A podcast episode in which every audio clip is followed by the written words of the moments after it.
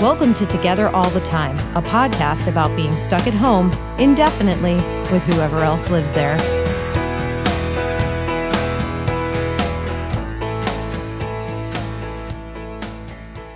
My guests are now fully acclimated to a lifestyle of restrictions.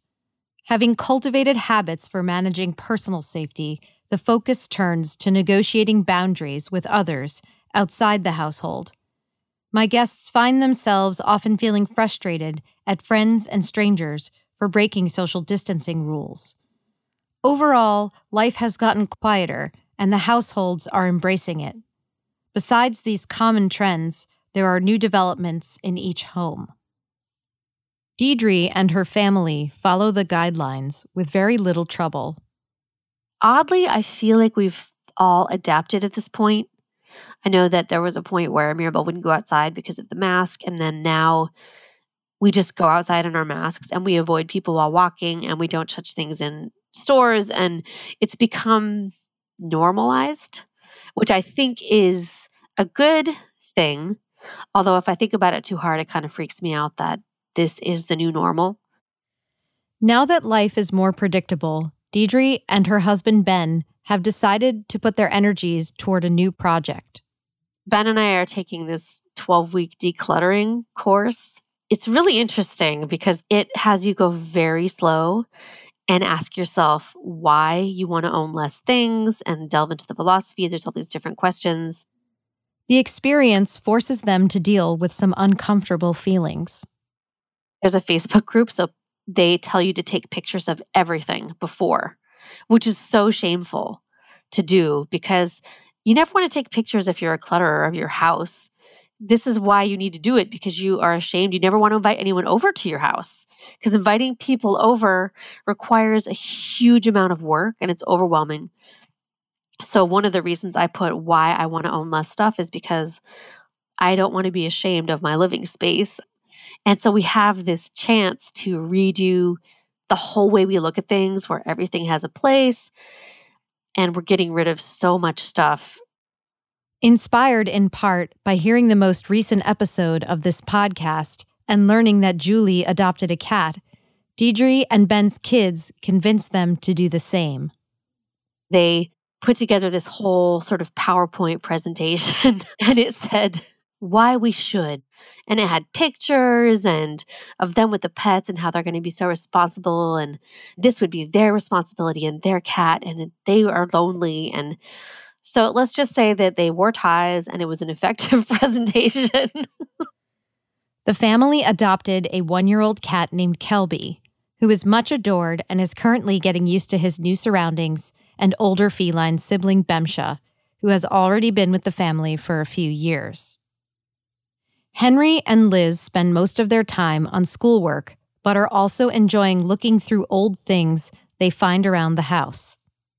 I've been going through like old collections I've had, and like even some that my dad have had and my mom's had. So like, um, I keep a lot of like my dad's old baseball cards in my room and my old baseball cards. So I had like a really fun time. One point, just going through all of that. I kind of like snuck through all the family like the photo albums from when like our parents were young and that was really cute. Oh my god i found one of my diaries from when i was 11 it's so funny. Can i read it? Um i can show you some funny parts. Like i would just write stuff. Oh my god. Perhaps motivated by discovering the old diary liz is keeping a new one. I've been journaling a lot more than i ever have been I've always been really bad about like keeping a journal, but now I write in it like really, really religiously and I write like much more. And it's kind of interesting because since nothing happens, it's just more about like my thoughts and stuff. So it's like I don't know. It's a lot of like prose, I guess, but I, I wouldn't say it's like good, but it's like it's really nice to just like write. Like I've never really done that before. Liz and Henry's grandparents bought them a print subscription to the New York Times, and Henry has been reading it often. He is fascinated with pieces that explore the psychological implications of social isolation. I read an article and it was talking about how people who are socially starved are seeing faces and things they wouldn't normally see faces in. But also, there's a cra- there's another crazy story in the New York Times. It was about this guy. I think his name was Byrd in like the 1930s, and he was isolated alone in Antarctica for five months like with a scientific expedition. And they're, the author of it was basically like, yeah, like you think you guys have it tough. Like this dude literally like was trapped in Antarctica where like one time the hatch to his cabin froze and he had to frantically pry it open with a shovel or else he would have frozen to death. When we last checked in with Julie, she and Holly were eagerly awaiting the arrival of their newly adopted pet. The cat, now named Lassie, has been living with them for about two weeks my life has changed for the better. Uh, I it has opened my heart, and we are in love with her. She's just a, a beautiful little friend. I'm looking at her right now. She's so beautiful. I named her Lassie because she looks like Lassie. Well, she's just so perfect. Just a perfect little girl. Perfect. Lassie is providing plenty of humor and entertainment to the home at a time when so much of what Julie enjoys is on hold. At about 3 or 4 a.m., uh, the witching hour, and she starts, you know, running around, running across us, running up on top of things, skidding onto things, you know, playing the piano. We woke up the uh, the other day and the the TV was on the floor. Though Julie, Holly, and Lassie are managing well in their time together indoors, Julie has become increasingly concerned about larger issues facing the city during the virus and the dangers of politicizing the pandemic. A recent interaction with someone she's known for decades left her puzzled. I friendly with a lot of the people who uh, work in and around my building, and I've known many of them for 20 and 30 years. So I chit chatted with somebody yesterday who's been working solidly. You know, he, he just working solidly. And I, I love him, even though I know our politics are different. I love him. I saw him yesterday and I said, uh, you know, you're, you're working, you're doing great. Well, you know, why shouldn't I be working? I said, well, you know, you, are risking your life for us. He says, you know, I don't see it. I don't see it. I, I'm just doing my job. And I think that, look, when somebody has cancer, they don't stay inside. I said, well, cancer isn't contagious. Well, I don't see it. And I think June 1st, everybody should go back to work. And whoever is going to die is going to die. And, and, and it's survival of the fittest. And I realized in that moment that he was not speaking for himself alone. Julie was shaken by the interaction and saw up close a major divide in how the country is responding to this crisis. I wanted to say, well, I'll be one of the people who dies, and it was nice knowing you. But I, I, I, I could have also said, well, you could die. You know, people die uh, uh, of all ages and in all professions. And I think that we're doing the right thing by being as careful as possible. And I'm afraid of of starting up too soon. But I realized in that moment that a lot of the country feels that way. They feel that they're being deprived of their right to work. While not everyone's conflicts are so personal, all of my guests experience bewilderment toward people they encounter who are ignoring the regulations. I am getting a little judgy of people without masks on. It's not a pretty habit that I have.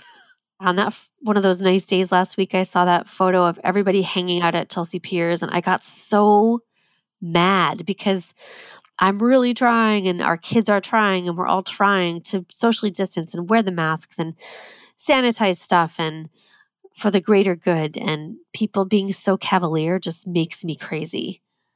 Deidre faces a new challenge of clarifying her physical boundaries over and over in interpersonal exchanges.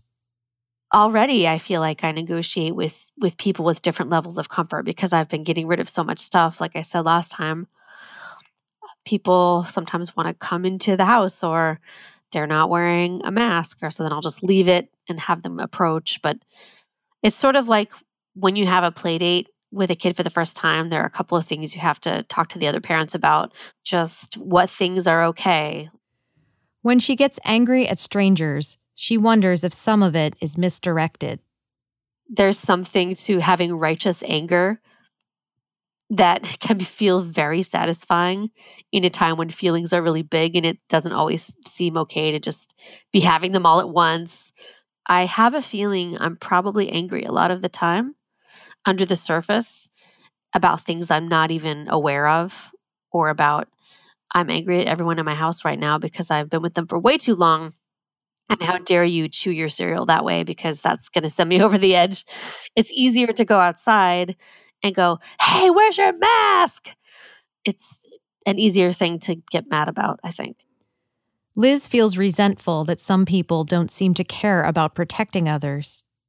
Yeah, I mean, I feel like I do get kind of annoyed when I see people like not like social distancing or quarantining because well, I feel like it's just one of those things where I'm just like I've been doing it and it sucks and I'm mad that like other people aren't doing it mm-hmm. even though it's like a really important thing for like all of health. And it kind of just makes you feel like what's the point of me quarantining if like no one else is? I mean obviously a lot of people are also quarantining so it's hard to say like exactly how many people are breaking the rules but it is really like disheartening to see it.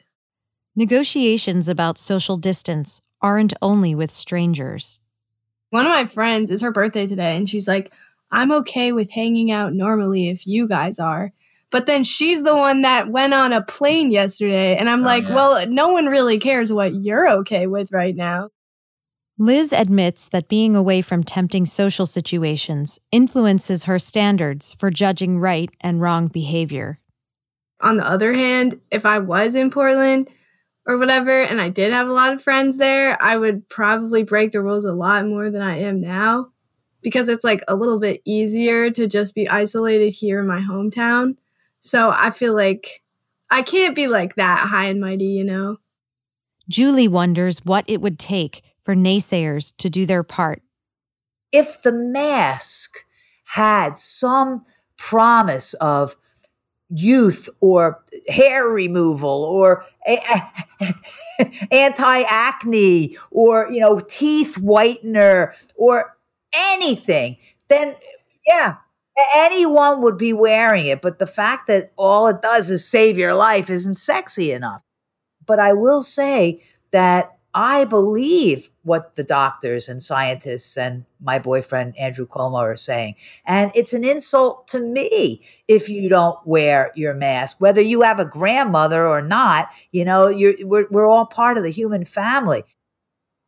To accommodate the need for regular sterilization, the households have modified their behaviors and added new steps to prevent bringing the virus home with them. Some of my guests are taking this aspect more seriously than others. Henry and Liz understand the need for procedures, but rarely have to actually use them. I'm not like worrying about like, did I come into contact with like something contaminated every day? Because we spend a lot more time just kind of like cooped up here. Like most right. of the time, I'm just not. We don't have to contact. do a lot of real world things. Yeah. Jessica, Henry and Liz's mom, is very careful and invests in sterilization solutions for the household. Because like there's been such a run on Lysol and disinfectant and hand sanitizer and stuff like that. Um, she bought one of those like UV lights that supposed to kill everything. That Trump was like, you can use that on your body, and it's like, no, it might give you a good tan though. For Deidre, the best course of action is to follow the rules but invest less in trying to control things any further. When things come in from outside, like Amazon packages or something like that, we wipe them down. Or if we go to the grocery store and bring things home, we I wipe everything down. We all wash our hands, etc. But that just seems like standard procedure. We're not really going overboard. We don't wait to open packages. I know some people let them sit there for a day and whatever. Uh, yeah, try that when your kids have a Barbie plane coming and they see the box. It's like, let's leave that there for a day. No, I would be attacked. there would be riots in the streets. Deidre tries to let go in the interest of her mental health. I guess there are certain things that I have maybe haven't thought about, and if I start thinking about them, I'll go down that road of I should be doing way more. That would send me into crazy town. Julie and Holly follow stricter protocols. Holly is like the, you know, the pandemic police. I'm telling you, she decontaminates everything before it comes into the house. She has all sorts of sprays and all sorts of wipes. She she washes money off. I swear to God. We like we we, we have walked to Union Square Market, and that's where I get my plants. And then she buys a little fish or something, and we have it for dinner. And then she doesn't let me touch the money to put it back in my pocket. It gets thrown into the bag, and then she washes the money. We're not allowed to bring our shoes in if my toe touches the hallway outside. Not there's no one else in the hallway. While Holly is particularly rigorous in her approach, Julie feels grateful for the extra security. I feel that she has kept me safe. You know, how can you get mad at somebody for doing what's hopefully saving you? You're saving your life. So that we have a very, very strict routine, but Holly is the enforcer, not me. Uh, it's not to say that I would let someone in or that I would do something stupid, but she really is the enforcer. I just, I'm just following orders, really. In addition to sharing routines, the members of each household are picking up on each other's mannerisms and even learning to predict one another's actions after so much time together. Well, she has this sort of affectation when she's making a point. You know, she'll tilt her head and say it emphatically like that. Not not a reprimand or anything, but just when she's making a point, she'll tilt her head. I know I've felt myself doing that. In the beginning, we were always tripping over each other. Even the cat was just always underfoot. Now we have two cats. Um, but I feel like we've somehow, without even noticing it, learned how to navigate these hallways where we can just get by each other much more easily. I'm not saying any of this is conscious or anything.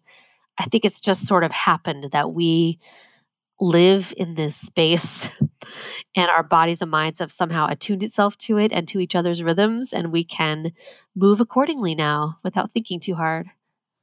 Um our parents pick up on our manners yeah yeah. Like i heard dad say something the other day that was like such a specific slang ter- slang term that like no parent would ever say. I'm trying to remember what it was because i thought it was so funny. What was simp? He did simp, yeah they yeah. both said the word simp Sim. Because we kept saying it, which I think is hilarious because they don't know what it means. yeah, so that was really funny. It's an acronym.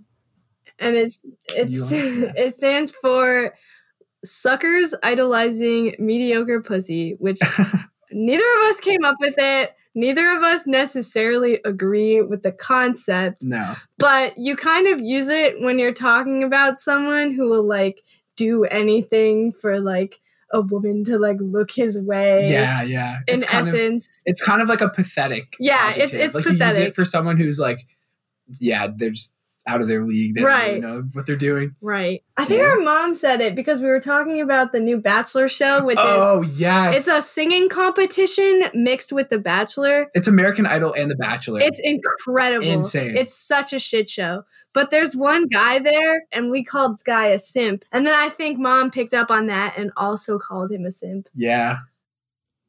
Except for essential services, most of the Northeast has been shut down for the last nine weeks. As a result, there is significantly less noise. The households notice new sounds appearing around them as nature takes up the empty space. We are very aware of beautiful, beautiful birdies chirping. They're too, it's too middle of the night to even be greeting the sun. I think of them as birds that believe that the sun is going to rise without even seeing it. They're like the hope birds, and I'm aware of them every morning, and it's the most magnificent sound I've ever heard. It's angels telling us to believe that the sun is going to rise, and metaphorically and really. I think right away after the pandemic started and people started staying at home, I noticed so many more bird sounds. They're really beautiful sounds. And there are a lot of trees where I live, so I feel like there are bird either birds I've never heard before or just birds I've never paid attention to before. Oh, we have a sound. At night, which I've never noticed before, but all of a sudden we hear it every single night. And it kind of sounds like A woman. a woman being- like fake screaming, but like she's like going like 70% effort, I Yeah. would say. And it, it turns out it's this thing called a Fisher cat or maybe a fox. We're not sure. It, it sounds like someone's being murdered like kind of shittily. Yeah. I've never heard it before. I mean, we've definitely had a lot of increased animal activity here. Like, super fun to just look out the window. The cats Yeah. love it. We have a, a couple of young bald eagles that moved into the neighborhood. Yeah, So that's pretty cool. Yeah. Yeah, that's been awesome. that's fun. you like see them around. That's that one's sweet. And so I guess this like Fisher cat did the same thing. Subtler sounds, previously drowned out by busy streets and traffic, are now audible. When somebody down the street calls out to a neighbor, I can hear that, which makes me feel like I'm living in a little village in France or something. somebody calling across to the other neighbor, like, How's your cat today? it's nice. It feels like a village. We've been sitting out on the stoop and just listening to all the neighborhood sounds, watching kids in other yards. It's kind of a slow TV. We have several church bells that we hear ringing all day and all not all night, but but starting in the early morning that are just gorgeous. You could be in in the country. And I've also heard the clippity clop of horses going by. And and that's the mounted police. So, you know, it, it's that dead silence sometimes. Among all this quiet, my guests also remember the sounds they used to hear before the pandemic. Oh, one sound that's missing is our garage door, and it's a really loud sound. Um, and I've always kind of appreciated it because you know, like whenever anyone's coming or leaving, but and you can hear it from anywhere in the house. But the garage hasn't opened like at all recently because there's no really where to drive, and we just use the car that's parked out front. So that's a sound I miss. True. Also, just the side door too. You don't hear that as much. Yeah, because that's really squeaky too. yeah, And that's always like that's like the oh someone is entering the house or leaving the house like hundred percent. yeah. the sounds that are missing are revelers that are sometimes not sounds you really want to hear in the middle of the night. People coming out of uh, restaurants and bars and screaming and uh, laughing and breaking bottles, but you don't hear anything. You don't hear humanity at night. You do not hear humanity at night. No revelers. And during the day, I used to hear kids in the schoolyard, and it was just music. It wafted up to the 17th floor the sound of happy children playing in a schoolyard, and, and you don't hear that at all. You could stop dead in the middle of Sixth Avenue and look both directions, and there's not a car. Same with Park Avenue, same with Fifth Avenue, just no cars. It, it- it's just empty, and, and it's so eerie and, and sad. And yet, then I think, okay, good for the birds, good for the fish, good for the air. I am loving the silence, and I'm really going to be bummed when all the traffic starts coming back.